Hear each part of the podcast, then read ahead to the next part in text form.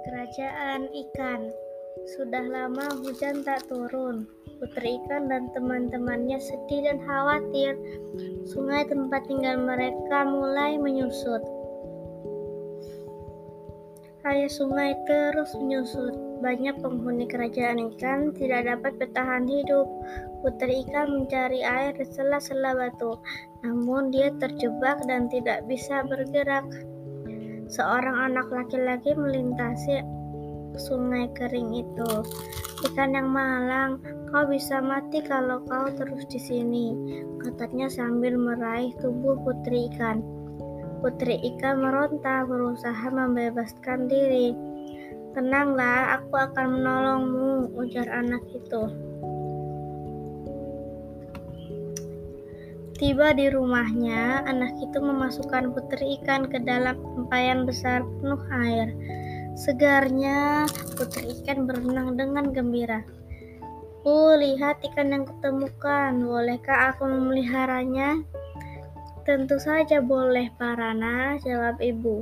Setiap hari Parana mengganti air dalam tempayan. Sambil memberi makan putri ikan, dia biasanya menyapa, "Selamat pagi, ikan kecil. Bagaimana kabarmu hari ini?" Putri ikan ingin ber, ingin menjawab dan berterima kasih, tetapi tentu saja tidak mungkin. Setiap hari teman-teman Parana datang, mereka bermain dan bergembira. Putri ikan teringat teman-temannya, dia jadi kesepian. Seandainya saja dia bisa bermain bersama Parana. Andai aku manusia, aku bisa bermain bersama mereka. Seketika putri ikan teringat pesan ayahnya, jika ia berenang berputar-putar semalaman, maka sisiknya akan rontok. Setelah itu, ia akan berubah menjadi manusia. Aku harus mencoba cara yang diajarkan ayahanda. Maka malam itu putri ikan berenang, mengitari tempat yang besar tanpa henti. Tiap kali merasa lelah, ia ingat teman-teman Barana yang menyenangkan. Ia terus berenang sampai pagi tiba, dan krak krak krak, tempayan itu pecah, airnya tumpah, sisik-sisik ikan berserakan di lantai. Putri ikan sudah menjadi manusia. Sesuai pesan ayahanda, Putri mengumpulkan sisik-sisik itu. Ia tak sabar menunggu Parana pulang. Parana terkejut mendapati seorang anak perempuan di rumahnya. Siapa kau? serunya. Ikan itu, aku ikan yang kau tangkap dulu. Jawab putri ikan sambil menunjukkan sisik-sisik di tangannya. Parana malah menjadi marah. Itu sisik ikanku. Kau apakan ikanku? Putri ikan tertegun. Aku ikan itu sudah menj berubah menjadi aku. Sekali lagi putri ikan menjelaskan. Aku ingin menjadi temanmu. Lihat, aku bisa kembali menjadi ikan. Jika kau tidak percaya, putri ikan mulai menggosok-gosokkan sisiknya. Tidak terjadi apa pun, Putri ikan tidak mengerti. Sekali lagi Putri mencoba, tapi lagi-lagi gagal.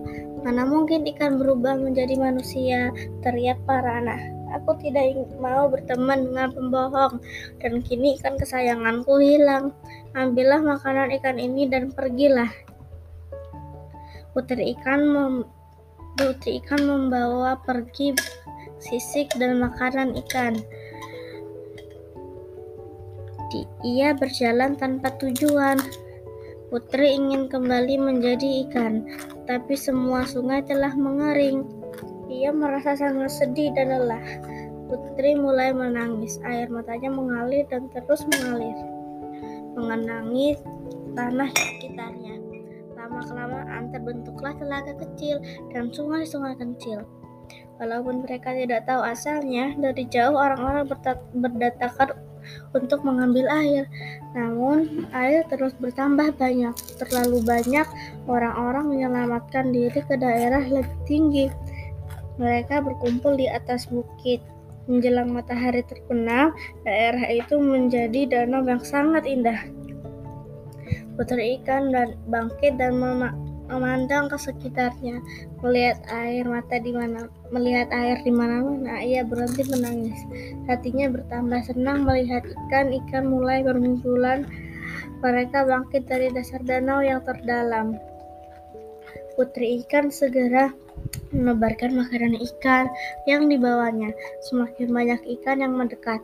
Putri ikan merasa sangat bahagia. Ia menggosok-gosokkan sisinya dan dia berubah menjadi ikan. Dan orang-orang menamai danau itu Toba. Sementara bukit tempat penduduk menyelamatkan diri dinamakan Pulau Samosir.